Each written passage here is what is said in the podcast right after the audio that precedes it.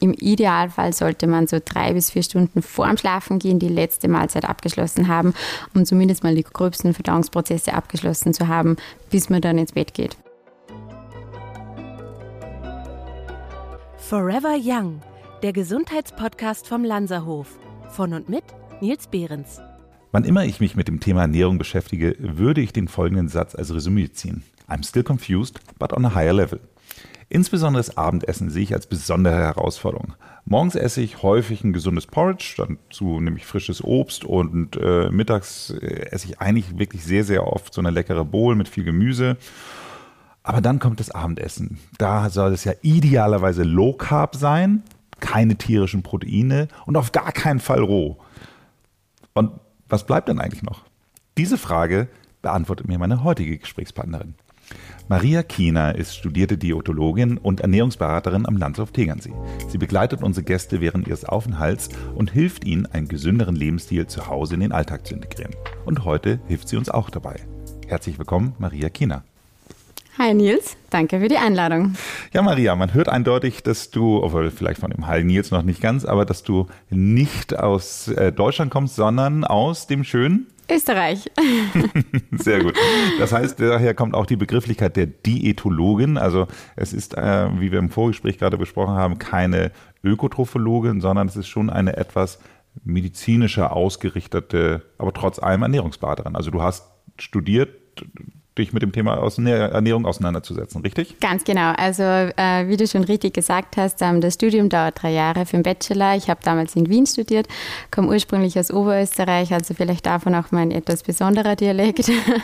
Aber ja, ganz genau. Also 3 Jahre für den Bachelor und anschließend kann man doch noch einen Master drauf machen, wie überall, und ein Doktoratsstudium. Toll. Toll. Und ich habe dir jetzt hier gerade schon von meiner Problematik erzählt und deswegen möchte ich eben halt mit dir einmal wirklich über das gesunde Abendessen reden, weil ich finde es eine relativ schwierige Aufgabe. Immer wenn ich das Ganze so beschreibe, denke ich so, okay, am Ende bleibt nur noch gedünstetes Gemüse, aber ich hoffe, das ist es nicht so. Deswegen meine erste Frage, gibt es eigentlich eine Aussage dazu, ist Abendessen warm oder kalt? Unterscheidet sich das? Ist das eine oder das andere gesünder? Also gleich vorweg fällt mir auf, dass du den Bereich eben gesünder erwähnt hast und ich will gar nicht so sehr auf das Wort gesünder mich fokussieren, sondern eher vielleicht das richtige Abendessen, weil Speisen jetzt quasi, nur weil sie gesund sind, sind sie vielleicht mittags gesünder als am Abend, also da ist es dann vielleicht am Abend richtiger. Um deine Frage zu beantworten, ob es warm oder kalt eher sein sollte, wie du ja eingangs erwähnt hast, steht ja tatsächlich überall empfohlen, am besten keine Rohkost. Und, können wir da vielleicht ganz kurz drauf eingehen, warum das ist? Weil ich fand das nämlich ganz interessant, weil ich dachte mir immer, naja, es wird schon besser sein, abends einen Salat als einen Burger zu essen, ja. Und habe dann tatsächlich die Aussage schon mehrfach bekommen, nein, ist es nicht. Total lustig, also voll viele Leute sehen das genauso wie du und denken sich am Abend, ja, okay, heute esse ich mal gesund und gönne mir einen schönen großen Salatteller. Aber es ist tatsächlich so, dass die Rohkost am Abend zu Gärungs- und Fäulnisprozessen im Magen-Darm-Trakt kommen kann und dadurch eben Blähungen quasi die Folge sind. Dadurch ist es oder somit ist es tatsächlich besser, eher ein warmes Abendessen zu essen oder macht es zumindest einfacher. Aber in der Auswahl bist du da jetzt nicht so beschränkt, dass du sagst, okay, du darfst von nun an nur noch ein Burger essen. Genau. Okay. Nein, aber ich habe ja auch gelernt, das fand ich mal ganz interessant, dass das auch tatsächlich wirklich zu Schlafproblemen führen kann, weil genau wie du sagst, diese Gärung und diese Entstehung von Fuselalkoholen, glaube ich, wenn ich es richtig weiß, dazu führen, dass der Körper dann in der Nacht entgiftet und davon wacht man dann auf, von diesem Entgiftungsprozess. Also ich fand das besser schlafen, fand ich schon echt ein wichtiges Argument, weil ich weiß, dass viele unserer HörerInnen tatsächlich auch Schlafprobleme haben. Und ich meine, das ist ja auch statistisch gesehen, zumindest in Deutschland ist es so, dass ja irgendwie 70% der Deutschen sagen, dass sie gelegentlich bis häufig schlecht schlafen. Von daher Grund genug, keine Rohkost zu essen, oder? Absolut, aber da muss ich nochmal einhaken bei dem Burger vorher. Es ist ja auch so, dass jetzt nicht nur die Rohkost zu Schlafproblemen führen kann, sondern generell ein zu üppiges Essen, ein zu großes Abendessen, ein zu spätes Abendessen und oft einfach die falsche Lebensmittelauswahl. Und die Rohkost haben wir bereits erwähnt bezüglich der Lebensmittelauswahl. Es ist aber auch so, dass Stichwort Burger natürlich auch zu viel, zu fettig und generell zu spät eben zu diesen Schlaf- und Verdauungsproblemen führen können. Deshalb würde ich jetzt nicht unbedingt die Freikarte für Burger und Pizza jeden Abend geben. Das wollten wir auf gar keinen Fall auch vermitteln. Es ging ja nur um das Side-by-Side-Vergleich. Aber ja, absolut richtig. Genau. Und da ist wirklich schon Acht zu geben, dass ich gerade bei der Auswahl, dass ich sage, nicht zu fettreich und vor allem auch nicht zu spät. Also im Idealfall sollte man so 3 bis 4 Stunden vorm Schlafen gehen, die letzte Mahlzeit abgeschlossen haben, um zumindest mal die gröbsten Verdauungsprozesse abgeschlossen zu haben, bis man dann ins Bett geht. 3 bis 4 Stunden vorher, okay. Das heißt also, wenn man jetzt so üblicherweise ich weiß nicht, wann der Durchschnittsdeutsche abends essen geht oder isst zu Hause ist. Wenn er essen geht, dauert es ja eh immer länger, aber wenn er zu Hause ist, sagen wir mal vielleicht irgendwann im Fenster zwischen 19 und 19.30 Uhr, dann sollte man aber es kommt ja hin. Ja, voll, ist absolut umsetzbar. Also und ich finde auch, es ist nicht nur reine Gewöhnungssache, aber es ist ein großer Punkt von Gewohnheit, finde ich, wenn man sagt, man richtet sich das Abendessen ein, aber natürlich ist auch jobmäßig, ist viel damit verbunden, familientechnisch, ist einiges damit verbunden und es ist nicht immer möglich, idealerweise um 18 Uhr abends zu essen und dann um 10 ins Bett zu gehen. Aber in der Regel soll es so sein.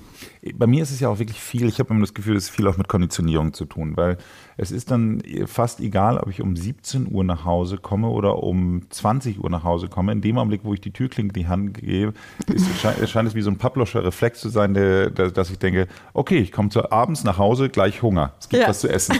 Und teilweise habe ich das vorher gar nicht gehabt. Ist das ein Thema, Konditionierung? Absolut, absolut, ist ein Riesenthema, aber das Gute ist, alles, was man sich antrainiert, kann man sich auch wieder abtrainieren. Also da ist die gute Nachricht hierbei und natürlich braucht es ein bisschen Zeit, aber genauso hat man sich es antrainiert. Eben genau diese Konditionen, dass man sagt, okay, man kommt immer heim. Das ist, du kennst bestimmt dieses Experiment mit dieser Hundeglocke, ja, Pavlov, oder? Pavlov, ganz genau. Und dasselbe Prinzip funktioniert auch wieder in umgekehrter Reihenfolge. Also wenn man sich das quasi wieder abtrainiert, ist das genauso möglich. Okay, erstmal eine Zeit lang nichts mehr essen. Aber wir wollen ja darüber reden, nicht nichts zu essen, sondern wir wollen ja darüber reden, was wir denn essen dürfen. Genau, das Richtige. Erzähl mir doch mal, was würdest du mir empfehlen? Also ich würde tatsächlich am Abend auf Rohkost verzichten, weil Gerns, natürlich, wenn jetzt mal eine kleine Tomate dabei ist als Dekoartikel, dann spielt das jetzt keine große Rolle. Aber dazu habe ich eine lustige Anekdote gehört. Mir wurde immer gesagt, umso lauter das, was ich roh esse, knackt beim Kauen, desto schlechter ist es. Also eine Tomate, wie du sagst, scheint nicht so schlimm zu sein wie die rohe Karotte. Stimmt, good point. Also ehrlich gesagt, das weiß ich, da bin ich jetzt überfragt, aber es wird sich plausibel anhören. Entschuldigung, ich hätte jemanden gebrochen. Keine Rohkost, genau. Eingeloggt. Weiter. Also das Wichtigste, auch keine, wie schon gesagt, zu fettigen Speisen, also keine großen Mengen an Fett. Es soll auch heißen, wenn ich jetzt den ganzen Tag über nichts gegessen habe, sollte ich jetzt nicht heimkommen und da versuchen dann mein ganzes Kalorienpensum aufzufüllen oder meine ganzen Energiereserven, weil summa summarum soll man sagen, das Abendessen sollte die kleinste Mahlzeit des Tages sein, sie sollte leicht bekömmlich sein, und einfach den Magen-Darm-Trakt nicht so stark belasten. Ja. Okay, aber jetzt müssen wir mal wirklich sehr konkret werden. Maria. Du lädst mich jetzt zu dir heute Abend nach Hause ein und kochst was. Ja. So, was kriegen wir denn da zu essen? Sag mal nur ein exemplarisches Gericht. Wow, ich könnte wahrscheinlich 100 aufzählen, aber als erstes fällt mir ein, heute am Abend eine Kürbissuppe gibt es als Vorspeise. Mit ein bisschen Schafskäse-Topping und so ein bisschen Kürbiskernöl drüber geben. Als Vorspeise? Ich dachte, wir essen nur wenig. Reicht das dann nicht? Also ja, Wochenende jetzt. Also zum Wochenende gibt es schon ein bisschen mehr, finde ich. Okay, aber das wäre theoretisch auch ein mögliches ausschließliches Abendessen. Ja, selbstverständlich, ganz genau, gern. Also es ist absolut möglich, am Abend zu sagen, nur eine Suppe zu essen, theoretisch mit eben gegebenenfalls einer Eiweißbeilage wie eben Feta, Mozzarella, vielleicht mal ein Räucherfisch, was auch immer. Genau. Okay. Aber da ja Wochenende ist, wir wollen ja vielleicht danach noch auch rausgehen oder sonst was, wird es dann tatsächlich noch einen Hauptgang geben. Den würde ich gestalten in Form von einem gegrillten Fleisch oder einem Fisch, vielleicht ein Filetsteak Lady Cut, ist nicht so fettreich, und eine schöne Portion Grillgemüse dazu. Okay. Gibt's Dessert? Ich bin nicht so der Mega-Dessert-Fan, also leider müssen die Gäste auf Dessert verzichten. Ja, außer du bestehst darauf. Wie ich bestehe nicht darauf, aber ich würde gerne mal, ich versuche mich ja tatsächlich seit einiger Zeit überwiegend pflanzlich zu ernähren. Mhm. Und von daher würde ich ganz gerne eine pflanzliche Alternative. Mhm. Ginge das? Also ich hasse komplizierte Gäste, aber ja, ich bin jetzt mal einer. Mhm. Was ist mit einem Kokosnussjoghurt, wo wir Beerenmus dazugeben? Ja, aber nein, lass uns doch mal, die Kürbissuppe war jetzt die fand ich ja ganz gut, aber jetzt lass uns doch mal gucken, was ich jetzt Hauptgang habe. Genau. Wenn du dich rein pflanzlich ernährst, würde ich... Sagen wir vegetarisch, wir machen die Welt ein bisschen einfacher. Ich finde beides. Für die vegetarische Variante würde ich tatsächlich ein Omelett mit Grillgemüse verwenden oder würde ich kochen. Mhm. Und als vegane Variante Tofu oder Seitan, Tempeh ist ja gerade auch sehr hip, verwende ich persönlich tatsächlich auch, weil ich es geschmacklich top finde und eine super Eiweißquelle, pflanzliche eben, und auch mit Grillgemüse dazu. Ja. Mhm. Gut, das heißt also, Suppen sind gute Möglichkeiten. Mhm. Suppen sind auch gute Möglichkeiten für in der Woche, für die leichte Geschichte. Ja. Wenn du sagst, nur eine Suppe, idealerweise aber mit ein bisschen Eiweiß anreichern, habe ich verstanden, kann man gut Feta oder irgendwie sowas mit in die Suppe reinmachen. Alternativ, wenn wir jetzt voll vegan sind, machen wir was rein? Tofu. Egal ob geräuchert, gegrillt, gebraten. Okay. Genau, oder Seitan, Tempeh ist genauso möglich. Seitan natürlich nicht bei einer Glutenunverträglichkeit, da ja Seitan aus Weizeneiweiß besteht, aber genau. Das wäre eine gute Möglichkeit. Und wenn ich jetzt, da muss ich jetzt wirklich mal fragen, ich lerne ja immer wieder, dass verarbeitete Lebensmittel nicht gut sind. Gilt Tofu oder Seitan nicht auch schon als verarbeitet? Klar, aber ich finde, das gilt für alles. Man muss da schon auf die Qualität drauf achten. Also man kann, Tofu ist ja quasi nur unter Anführungszeichen fermentiert. Und gerade fermentierte Lebensmittel, die propagieren wir eigentlich relativ. Also die empfehlen wir tatsächlich. Das gilt jetzt aus unserer Sicht noch nicht als stark verarbeitetes Lebensmittel. Also bei verarbeiteten Lebensmitteln sprechen wir tatsächlich von Convenience-Produkten, Fertigprodukten, von ja, wirklich fertigen Burger-Patties oder fertigen Tofu-Bolognese, was auch immer, solche Dinge. Aber wenn ich jetzt einen Tofu im Ganzen kaufe, auch gern Natur, dann brauche ich den ja nur gut würzen, anbraten und ja, ist eigentlich da nichts. Ja, ich esse gerne Tofu. Ich esse aber auch wirklich, muss ich sagen, gerne, komme ich wieder zu dem Eingang zurück, ich esse wirklich gerne diese veganen Burger-Patties auch, ehrlich gesagt. Ich finde die echt, also gerade, ich möchte jetzt hier keine Marken nennen unbedingt, aber ich finde, da sind einige dabei, wo ich wirklich in der Blindverkostung sagen würde, merke ich keinen Unterschied. Ja. Und wenn ich keinen Unterschied merke, denke ich mir, warum muss dafür ein Tier töten? Also getötet werden, ich töte es ja nicht selbst. Aber trotzdem finde ich das ja viel besser und nachhaltiger. Ja. Ist das... Ich höre immer dann so die Kritik, naja, also diese ganzen Sachen, die so aussehen wie Fleisch, aber dann keine Fleisch sind, das ist immer die Rache des Lebensmitteltechnikers. Also würdest du aus deiner Erfahrung und deinem Wissen heraus sagen, dass ein veganes Burger-Patty genauso gut, genauso schlecht, besser, schlechter als ein Fleischburger ist? Mhm. Ist eine interessante Frage. Ich muss zugeben, ich verwende es eben selbst und ich schaue eigentlich schon drauf, was ich esse. Also mir ist es schon ein großes Anliegen, aber ich habe eigentlich genau denselben Aspekt wie du. Also mir ist es schon, ich finde eben geschmacklich sind die top und darum finde ich, kenne ich auch keinen Unterschied und ich habe genau dieselbe Meinung wie du, dass ich mir denke, okay, wenn es geschmacklich keinen Unterschied macht, warum soll ich, nur weil es die Regel ist, dass man ein tierisches Patty isst, warum soll ich dann so eins essen? Ich persönlich schaue aber schon drauf auf die Zutatenliste und zwar mein Trick ist, dass nie mehr wie 5 bis maximal 10 Zutaten enthalten sein sollen. Das ist eine gute Regel. Ist jetzt rein meine persönliche Regel und Anführungszeichen, ich achte einfach immer drauf. Ich schaue auf Bioqualität tatsächlich, beziehungsweise dass es nicht von... Oder wenn es geht, dass es aus irgendeinem lokalen Handel ist. Also das Ganze wird ja auch schon in Deutschland und Österreich, gibt es ja auch schon Produzenten dafür, glücklicherweise. Und das, absolut. Und da gibt es echt eine große Auswahl. Von dem her, ja, wir haben in Hamburg sogar einen Hamburger Hersteller. Cool. Also sehr lokal. Ja. Kommen wir mal ganz kurz zu dem Thema Kalorien. Oder du sagtest ja, das soll die leichtestes Gericht sein. Wir haben ja sehr, sehr versierte HörerInnen, die teilweise eben halt auch die Sachen dann über Apps tracken und keine Ahnung was und von daher alles genau wissen, wie viel Kalorien etwas hat. Wenn ich jetzt mal Vielleicht muss ich es auch unterscheiden zwischen Männern und Frauen, aber was würdest du sagen, ist so eine ungefähre Kalorienorientierung, dass man sagt, okay, das Abendessen ist die kleinste Mahlzeit, deswegen nicht höher als Kalorien, kann man das sagen? Tatsächlich gibt es da keine wirkliche spezifische Empfehlung, muss ich gestehen, weil das würde das Ganze noch komplizierter machen. Du hast ja schon gesagt, es gibt Empfehlungen wie ohne Rohkost, ohne tierisches Eiweiß, ohne Kohlenhydrate etc. Also wir beschränken uns ja nicht zu sehr auf die Kalorien, aber wenn du sagst, ich muss eine Zahl sagen, dann wird das schon so ungefähr 500 Kalorien ungefähr sein. Männer wie Frauen? Ja. Okay. Ja. Jetzt muss ich mich ja dann auch nochmal outen. Ich bin ja, mit meinen Eltern war es eigentlich immer so, dass wir in der Woche, gab es jeden Abend Abendbrot. Also der Begriff kommt ja nicht von irgendwo her. So, da gab es dann ein ordentliches Schwarzbrot und dann gab es Käse, Mettwurst mit Butter und keine Ahnung was. Da kann man natürlich heute auf das gute Schwarzbrot dann auch noch was anderes machen. Da kann man natürlich dann auch vegane Alternativen mit Hummus. Ich liebe Hummus zum Beispiel, irgendwie sowas, und Gurke und Tomate, finde ich alles super. So.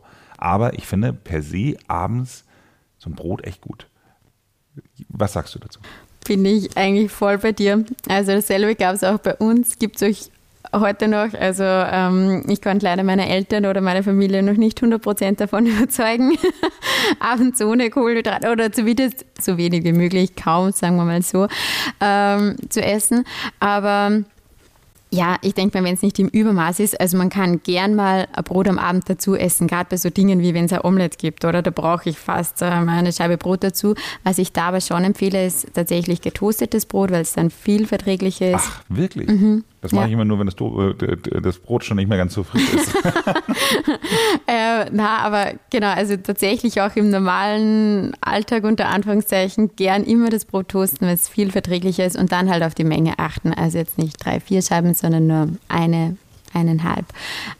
So Toastscheiben, genau, am besten Mischbrot natürlich, kein grobes Vollkornbrot, keine Nussbrote, so ist in die Richtung, also das eher meiden, aber sprich prinzipiell Nussbrote? Ist recht schwer verdaulich dann, also wegen der Ballaststoffe und weil es schon mehr Fett enthält, ist es einfach schwerer verdaulich als diese groben Vollkornbrote und Nussbrote. Okay, also das Brot idealerweise toasten und am liebsten nur eine Scheibe. So, und kommen wir doch dann aber mal zu dem Punkt, den du gerade sagst, nicht so viel Kohlenhydrate am Abend. Warum ist das eigentlich so? Ich habe das mit der Rohkost verstanden, die gärt. Genau. Und man sagt ja immer, man nimmt besser ab, wenn man abends keine Kohlenhydrate nimmt. Aber warum ist das so? Also warum abends keine Kohlenhydrate? Ja, es ist tatsächlich eine Frage der Fettverbrennung. Also die Fettverbrennung wird, also durch die Kohlenhydratzufuhr wird natürlich steigt der Blutzuckerspiegel höher an und Insulin wird ausgeschüttet, und umso mehr Kohlenhydrate ich esse, umso extremer unter Anführungszeichen ist dann auch dieser Nachfolgeprozess, sprich mit dem Blutzucker und dem Insulinspiegel. Und durch diese Insulinerhöhung wird natürlich die Fettverbrennung gestoppt oder gebremst, sage ich mal so, und somit verzögert das tatsächlich die Fettverbrennung am Abend, die was ja viele Leute anstreben, sage ich mal.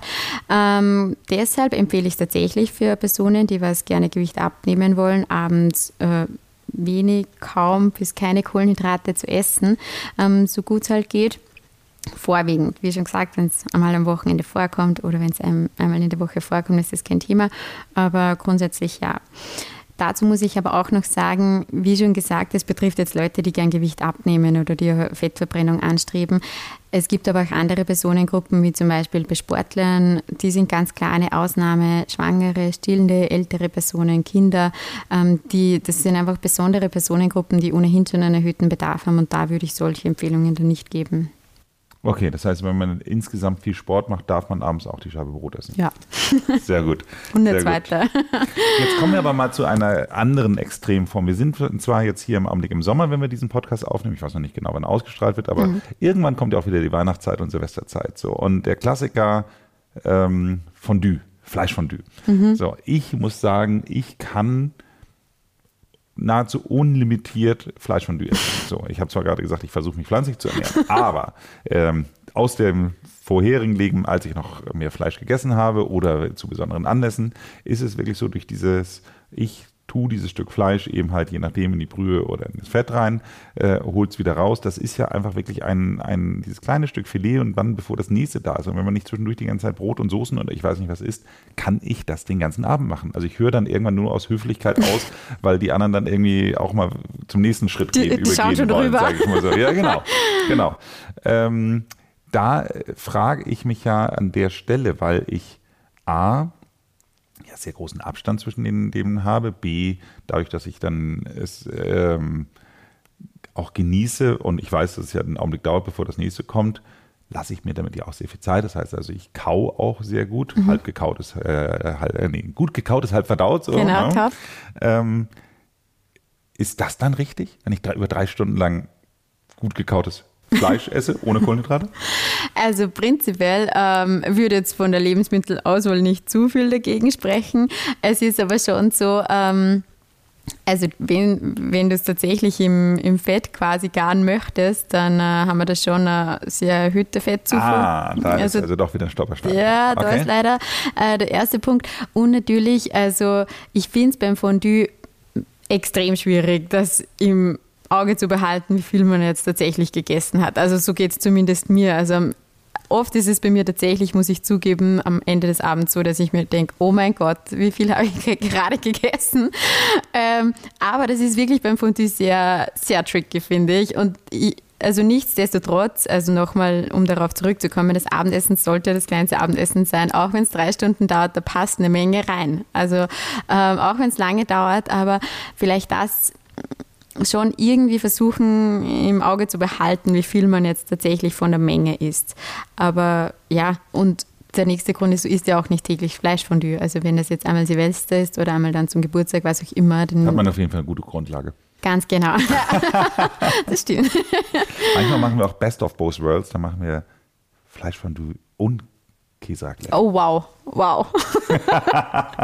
Also ich will nicht wissen, wie viele da mit Bauchweh im Bett liegen. Naja, erst am nächsten Morgen, dann nach dem Feiern. Nee, dann, richtig schlecht geht es am ersten nach dem Berliner. Aber das sagt ihr gar nicht, ne? Was sagt ihr, Krapfen? Was sagt ihr für dieses Teiggebäcken mit Marmelade? Ja, Krapfen. Mhm. Ja. Aber gibt es nicht Berliner auch in saurer Form, in pikanter Version? Nee, das sind nur, um die anderen zu ärgern. Es gibt immer, also zumindest bei uns in Norddeutschland ist es so, dass es immer zwischen den normalen Marmeladen oder Süßgefühl in Berlin gibt es immer einen mit Senf. Das ist quasi der Zong, den man dazu durchziehen kann. Aber, die gibt es nur zur Faschingszeit, oder? Bei uns schon, ja. Ja, okay. Mhm. Ja, also Faschingszeit, also hier nicht zu Silvester. Also bei uns ist es so ein traditionelles, also bei uns in Hamburg gibt es die über den Silvesterabend. Ist ja witzig, ich weiß jetzt ehrlich gesagt gar nicht, ich kann das gar nicht repräsentativ für Deutschland sagen. Wir haben ja sowieso in Hamburg so ein paar Sachen, so das sehr leckere Franzbrötchen, zum Beispiel, das sagt dir gar nichts. Ne? Das ist so sind so wie, so ein bisschen vergleichbar wie so Zimtwecken. So. Sehr gut, ist wirklich sehr lecker. Also auch, macht überhaupt nicht dick, sondern nur schön und intelligent. Kommen wir jetzt aber trotzdem zu unserem Kernthema nochmal zurück. So, wir haben jetzt gesagt, du sagtest nicht das gesunde Abendessen, das richtige Abendessen. So. Genau. Wir haben jetzt eingeloggt, wir machen entweder Suppen gerne eben halt mit einer kleinen Proteinzulage, möglichst auf Kohlenhydrate zu verzichten. So. Wenn man eben halt keine Suppe möchte, dann bitte Gemüse garen, entweder mit einem Fleisch, Fisch, oder veganen Alternative. Genau. So. Würdest du noch irgendein drittes, weil für mich ist das jetzt im Grunde genommen eigentlich Eiweiß mit Beilage, Eiweiß mit gedünstetem Gemüsebeilage oder Suppe. Haben wir noch irgendwas? Also um nochmal auf die Silvester-Story zurückzukommen, was da dann tatsächlich extrem gut hilft, am nächsten Tag quasi, wenn es einem eben so schlecht geht, würde ich tatsächlich empfehlen, am Abend nur klare Brühe zu trinken. Und zwar ist das wirklich das Wundermittel schlechthin nach dem Fortgehen oder nach dem Ausgehen, um wirklich da einerseits in so einem Basenhaushalt wieder auszugleichen und auch mit dem Gewicht nicht zu irgendwie überzuschwappen, da wirklich schön zu bleiben. Und es geht einem viel besser. Man schaut, dass man hydriert bleibt oder hydriert wird. Das am nächsten Tag die klare Brühe trinken, nicht am Abend. Ja, ganz genau. Also am Tag, nachdem man aus war, geht es einem meistens nicht so gut und man hat oft nicht so einen Appetit und das wirkt Wunder. Und nach dieser ist man wieder top. Also der nächste Tag kann dann kommen und man startet wieder super frisch in die neue Woche. Super, super gut. Aber trotz allem, gib mir noch mal eine dritte Alternative zu dem richtigen Abendessen. Suppe, Gemüse mit Beilage oder Beilage mit Gemüse als Beilage zu Fleisch, Tofu oder Fisch. Und hast du noch irgendwas Drittes, irgendwas, wo man sagen könnte? Also was ich tatsächlich am Abend oft gern mache, sind so Pfannen, Shakshuka kennst du bestimmt, ja, oder? Genau, ja. Finde ich super. Also man kann doch mal kurz unseren HörerInnen, die keinen Shakshuka googeln wollen, ganz kurz, was das ist. Okay, das ist ein nordafrikanisch-israelisches Gericht. Und zwar sind das quasi gedünstete, gebratene Tomaten in der Pfanne mit Olivenöl, mit ein bisschen Paprika, auch mit ein bisschen Zwiebel, aber die sind ja dann nicht mehr roh. Und in dieses Gemisch dann von Tomaten, Paprika, in dieses, was so ein bisschen eingedickt wird, da kommen dann Eier tatsächlich rein und man löffelt das dann so raus oder man tunkt es mit einer Scheibe Brot, am besten getoastet, kann man es raustunken. Tasty, sehr himmlisch. Das ist so lustig. Ich habe Shakshuka, ist eine ganz tolle Idee. Ich kenne das lustigerweise immer nur als Frühstücksgericht. Ich habe das. Ja, das gibt's in diesen israelisch angehauchten Restaurants eben halt immer gerne am Frühstücksbuffet. Und es gibt sogar auch London gibt es ja diese Deliciously Ella, die sagt ja wahrscheinlich was als Ernährungsberaterin oder Diätologin. Danke. Da gibt es die Deliciously Ella, gibt es auch veganes Shakshuka. Also das ist, cool. Sehr spannend. Voll witzig. Ich hatte tatsächlich gestern eine Beratung und da war eine Dame, die dürfte kein tierisches Eiweiß mehr essen und woraufhin sie liebte Eier und dann haben wir eine Alternative gesucht und da kamen wir dann auch auf das vegane Rührei aus Tofu, auf Tofu-Basis und sie war anfangs total skeptisch und dann haben wir uns so auch Bilder, Rezepte angesehen und sie war dann total hin und weg und voll glücklich, weil sie gesagt hat, boah, jetzt wurde quasi ihr Frühstücksei gerettet oder ihr Rührei zum Morgen. Also so viel zu der veganen Variante kannte ich vorher auch nicht, muss ich sagen. Ich kenne da noch was anderes, ich weiß nicht, ob du das kennst, aber das hatte ich mal lustigerweise in einem von diesen Food-Adventskalendern drin. Da gibt es ein Salz, das, wenn du das drauf machst, schmeckt alles wie Ei. Das heißt also, du kannst dann eine Avocado nehmen, dann tust du dieses Salz drauf und dann ist es so, als ob du gerade Eier isst. Ist mir tatsächlich neu, aber ich werde mich informieren. Ich habe leider auch das, hier nochmal kurz an John, dem habe ich nämlich das gegeben, weil seine Frau auch Veganerin ist. Und John, bitte schau doch nochmal nach, vielleicht können wir in die Shownotes noch reinschreiben, wie dieses Salz heißt, aber auf jeden Fall, das ist gar nicht so schlecht. Ja, spannend. Und vegane Rührei-Alternative aus Tofu. Gut, ich glaube, wir haben unseren HörerInnen genügend erzählt, wie sie sich in Zukunft gesund und richtig zu Abend ernähren. Und Maria, das hat Spaß gemacht. Ich hoffe, du kommst nochmal wieder. Ah ja, sehr gerne. Ich würde mich freuen. Also danke. Fürs Gespräch. Danke, ciao. Sag mal, eine private Frage nochmal. Ja. Wenn du abends dann so mit Leuten essen gehst, und hast das Gefühl, Mensch, da läuft jetzt bei einem wirklich richtig was falsch. Bei den anderen? Ja. Gehst du darauf ein? Na, sage ich nie. Sage ich nie. Nie. Okay. Aus dem Grund, ich meine, außer zum Beispiel bei meiner Familie, da sage ich hin und wieder was, weil das lustig ist. Meine Familie, die ernährt sich ganz schlimm. Also die schauen alle gut aus, die sind alle sehr sportlich, also die können sich das auch leisten, aber jetzt vom Ernährungstechnischen ist es übel bei denen. Und oft sage ich dann schon, gerade zu meinem Bruder oder zu meinem Papa, sage ich dann schon, Papa, das geht jetzt gar nicht, gell? Also, wir können nicht am Abend zarte Pizza essen und jetzt gibt es noch Schokokekse danach. Das geht einfach nicht. Da habe ich Zucker, da habe ich Kohlenhydrate, da habe ich Fett, da habe ich alles together. Und dann hat er viel Salz. Genau, da hat er in Kaffee dann noch dazu danach. Also dann sage ich schon manchmal was. Wenn ich aber mit Freund oder Freundinnen essen gehe, dann sage ich eigentlich nie was, weil da ist mir immer der Spaßverderber. Das ist das Schlimmste. Und ich persönlich mache ja auch, schau, dass ich mich 5 Tage die Woche dran halte an die Empfehlungen und dann am Wochenende eben ausgehe und dann gibt es tatsächlich schon auch bei mir am Abend mal eine Pizza oder gibt es schon was unter Anführungszeichen Normales. Beziehungsweise auch, dann gibt es mal das Abendbrot, wenn ich nach Hause komme zu meinen Eltern. Von dem her, ich schaue aber wirklich, dass ich mich schon 5 bis 6 Tage die Woche dran halte, weil ich einfach merke, dass es im Bauch viel, viel besser geht. Aber gerade in Gesellschaft ist es oft schwieriger, finde ich, und da will man nicht der Spaßverderber sein. Wenn Ihnen diese Folge gefallen hat, dann hören Sie sich doch auch mal die Folge Nummer 73 an. Hier sprechen wir über Weizen, Gluten und warum es unser tägliches Brot auch krank machen kann. Abonnieren Sie diesen Podcast, damit Sie keine Folge verpassen. Ansonsten bleiben Sie jung und machen Sie es gut.